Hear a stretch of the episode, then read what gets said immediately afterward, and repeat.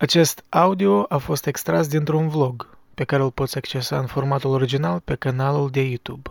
Filosoful Socrate avea o vorbă, Know yourself, cunoaște-te pe tine însuți, sugerându-ne că înainte să încercăm să schimbăm lumea cumva, ori să dăm sfaturi cuiva, trebuie să privim la noi înșine. Însă ce înseamnă să te cunoști pe tine însuți? Uite un exemplu. Jean-Jacques Rousseau, un filosof politic din secolul XVIII care a influențat epoca iluminismului din Europa și chiar și unele aspecte ale Revoluției franceze, a avut cu soția sa cinci copii. Și acești cinci copii el i-a depozitat, ori mai direct spus i-a abandonat, la spitalul de orfani din Paris. Ceea ce în secolul XVIII în principiu însemna o sentință la moarte. Da, același Jean-Jacques Rousseau, filosoful compasiunii, care vorbea extensiv despre inegalitatea în societate, despre justiție, virtute, care a scris un tratat întreg despre cum să-ți crești copiii și a abandonat odraslele la orfelinatul din Paris. Cum s-ar putea fi întâmplat așa ceva? Cum un om ar putea fi atât de ignorant față de propria ipocrizie?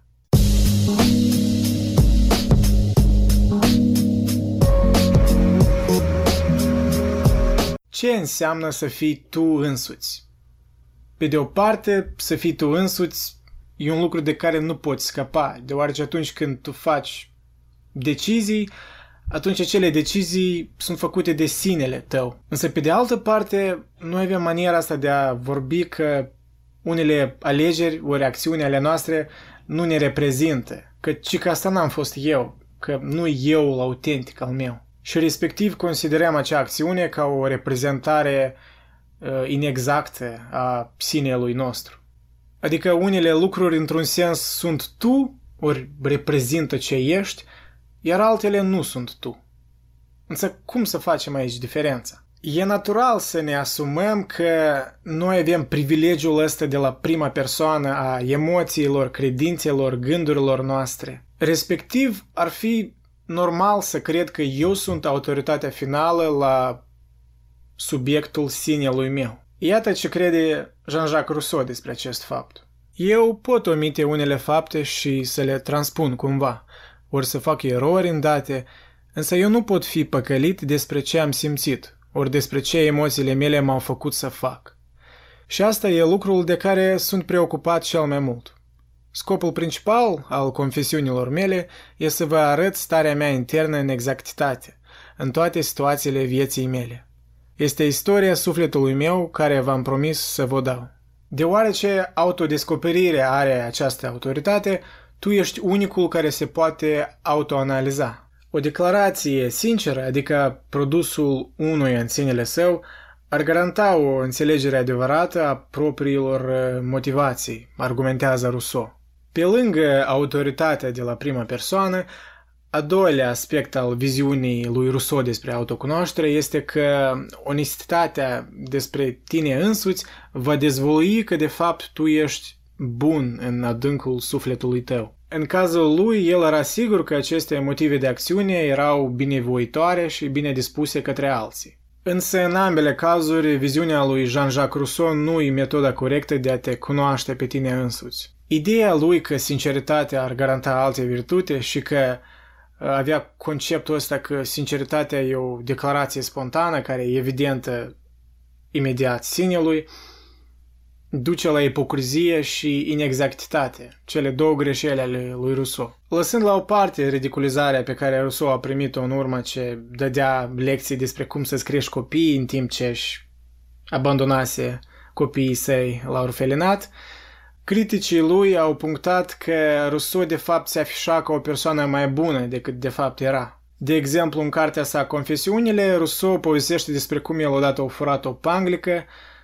și a dat vina pe o colegă de lucru, Mariana, care la rândul său a fost concediată din cauza acestui fapt. Răspunsul ei către Rousseau este unul destul de tăios. Rousseau, eu credeam că tu erai o persoană bună. Mă faci foarte nefericită.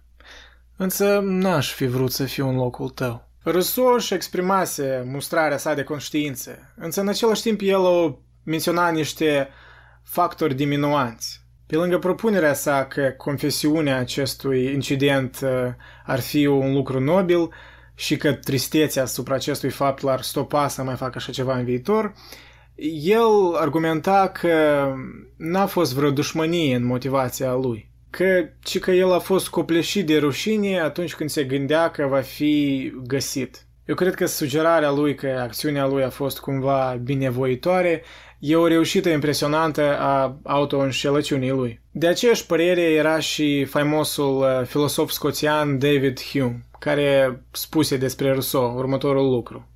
Eu cred că el într-adevăr încearcă să-și completeze pictura sa în culorile adevărate. Însă cred că în același timp nimeni nu-l cunoaște pe el mai rău decât el însuși. Uite, gândește-te la acest fapt – dacă autenticitatea cumva presupune că tu îți dezvălui persoana bună morală de desubt, atunci tu pui realitatea ca un lucru secundar sub uh, dorința ta de a raționaliza acțiunile tale și de a șlefui imaginea ta, da? Dacă introspecția duce la sinele pur, atunci noi suntem unicii care putem face această examinare minuțioasă Adică noi avem o abilitate de a spune o istorie despre acțiunile noastre care ne pune într-o lumină mai bună, da? Cum a făcut Rousseau în cazul panglicii furate sau a copiilor abandonați. Cum cazul lui arată, noi trebuie să fim suspicioși de acest model de autocunoaștere, de a considera motivele proprii ale acțiunilor ca ceva ce ne dezvăluie îngerul din noi. Scopul lui Rousseau în principiu era să ne demonstreze o conexiune între autenticitate și sinceritate, pe când de fapt nu e nevoie de așa o conexiune. Dacă sinceritatea ar dezvălui sinele adevărat, atunci cine ar spune că acest sine numai decât trebuie să fie bun? Nu e nicio pricină ca dorințele noastre cele mai adânce să fie bune într-un sens etic. Ele pur și simplu sunt. Atunci cine poate garanta că autocunoașterea îți poate dezvălui sinele tău adevărat? Uite cum și Rousseau a ajuns eventual să suspecteze, tu ai putea fi în necunoaștere față de dorințele și necesitățile tale cele mai adânci. Studiile arată că atunci când oamenii sunt întrebați să-și explice comportamentul său, ei se angajează într-un fel de activitate care poate să pară a fi o introspecție. În cartea sa Cine e la cârmă, arbitrul liber și uh, știința creierului, Michael Gazaniga Te faci mă bulangiule! Ai noroc!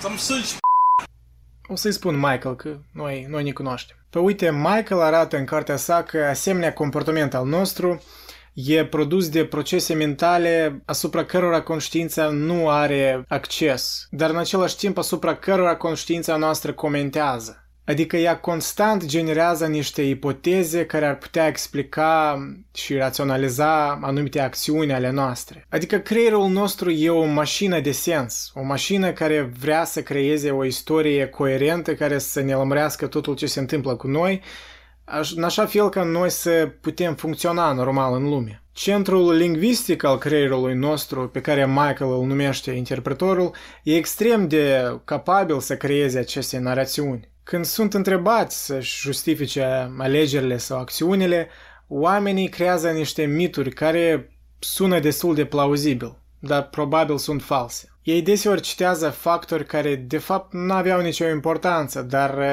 nu reușesc să menționeze factorii care de fapt contau. Cu alte cuvinte, în timp ce mintea noastră conștientă scrie autobiografia speciei noastre umane, mintea subconștientă face majoritatea lucrului. Asta, la rândul său, ne face să ne confruntăm cu întrebarea de cât de mult, de fapt, chestiunile unei vieți autentice sunt determinate de autodescoperire. Alt filosof francez, Denis Diderot, a fost un prieten bun cu Jean-Jacques Rousseau. Atunci când Diderot a fost pus în închisoare pentru publicarea unui manuscript cu implicări ateiste, Rousseau îl vizitase în închisoare în fiecare zi. Însă Diderot a rămas dezgustat în urma decepției lui Rousseau descrisă în confesiunile sale. Și ca mulți contemporani săi, Diderot simțea că decizia lui Rousseau de a se uh, debarasa de societate, pentru că nimeni nu-l înțelegea cât de bun sufletul lui era, era un fel de autopreamărire nerușinată din partea lui Rousseau. Referitor la autenticitate, Diderot avea o viziune diametral opusă față de cea a lui Rousseau de prima persoană ca uh, autoritate centrală de autocunoaștere. Diderot insista că autenticitatea constă mai mult în ceea ce faci decât în ceea ce spui. Sinceritatea în viziunea lui Diderot înseamnă mai mult autoexpresia fără inhibiții, ci nu raportarea onestă a descoperirilor tale în urma autoexaminării. Noi nu putem să creăm o istorie despre sine în izolare. Autocunoașterea nu lucrează așa. Cerințele autenticității necesită mai mult decât doar vorbe. Cum și Diderot spunea, opinia noastră reală nu e cea de la care nu ne-am oscilat niciodată, ci e cea la care ne-am întors cel mai frecvent. De exemplu, de-a lungul timpului, ca să fii tu, tu ești nevoit să te dezvolți într-un mod corect. Asta nu înseamnă că autenticitatea presupune că tu nu te vei schimba. Înseamnă că pentru a rămâne autentic, tu vei fi nevoit să te schimbi într-un fel decât în altul. Cu alte cuvinte, tu trebuie să crești, să te maturizezi, ci nu să degradezi. Mai mult de un secol în urmă, în anul 1902, psihologul Charles Cooley a introdus teoria sa clasică a sinelui oglinzit sau looking glass self. Această teorie spune că felul în care tu te vezi e determinat de ce crezi că oamenii cred despre tine. O să repet, felul în care tu te vezi e determinat de ceea ce crezi că alți oameni cred despre tine. Cu alte cuvinte, eu sunt ceea ce eu cred că tu crezi că eu sunt. Conform lui Charles Cooley, identitatea este rezultatul învățăturii noastre de a ne vedea pe noi înșine prin ceea ce percepem că percepțiile altora sunt despre noi. În această metaforă, alte persoane sunt niște oglinzi care ne arată reflexia noastră. Noi ne uităm în aceste oglinzi și învățăm despre caracteristicile noastre. Eu cred că asta e o teorie destul de plauzibilă chiar și din punct de vedere evoluționar. Noi suntem animale sociale și de-a lungul timpului ne-am învățat să citim emoțiile de pe fețele altor oameni, fapt care ne-a garantat supraviețuirea noastră în trib. De exemplu, când oamenii sunt jigniți de ceea ce spun, eu pot să cred că sunt ticălos, ori că nu filtrez vorba, ori dacă iese râd des în compania mea, atunci o să-mi creez percepția că eu cumva sunt hazliu, ori nu știu, că sunt o companie plăcută. Adică dacă oamenii nu ne-ar trimite prin emoțiile și comportamentul lor aceste mesaje, eu aș fi mult mai ignorant față de caracteristicile mele. Eu aș putea face și o tangență cu lumea de acum. De exemplu, social media încurajează manipularea percepției uh, altor oameni. Și, în genere, combinat cu faptul că noi privim la sine ca la un brand online, nu mă încurajează ca noi să ne determinăm despre ce spunem că suntem, ci nu de comportamentul nostru. Însă aici totuși adevărul e mai complex. Există studii care arată că felul în care tu vorbești cu tine însuți îți afectează sănătatea mentală, care la rândul său îți afectează comportamentul tău. Asta e un fel de paradox clasic de ce a venit primul, găina sau ou. Dar totuși eu cred că e ușor de observat acum că noi tindem să ne ducem spre extrema de a ne determina prin cuvintele care le spunem nouă înșine. Și asta nu e atât de bine. Jean-Jacques Rousseau avea o viziune că el știa tare bine cine era și lucrul său era să le spună altora cine era. Diderot, după părerea mea, are o viziune mai corectă. El crede că oamenii au o imagine mentală inconsistentă care trebuie îndreptată de către societate și de către alți oameni. Și respectiv, autenticitatea nu constă doar în caracterul care e dezvăluit în urma autocunoașterii sincere. Iarăși, în cazul dat, trebuie să eviți extrema. Dacă literalmente crezi totul ce îți spune societatea și oamenii din împrejur, atunci tu uiți cine ești și nu te descoperi pe tine însuți, tu te pierzi în mulțime. Aici desigur că trebuie să avem un echilibru. Noi totuși mai mult suntem animale sociale decât raționale, deși deseori am vrea să credem al doilea lucru. Noi ne descoperim pe sine prin relațiile cu alți oameni și identitățile noastre reciproce sunt strâns legate una cu alta. Mai degrabă, procesul de a ajunge la concluzii practice de cum să procedăm și cine suntem de fapt, e o combinație de credințe și dorințe care sunt într-o schimbare continuă. Autenticitatea, respectiv, nu constă doar în a săpa în tine însuți și a ieși la suprafață și a-i povesti lumii ce ai găsit.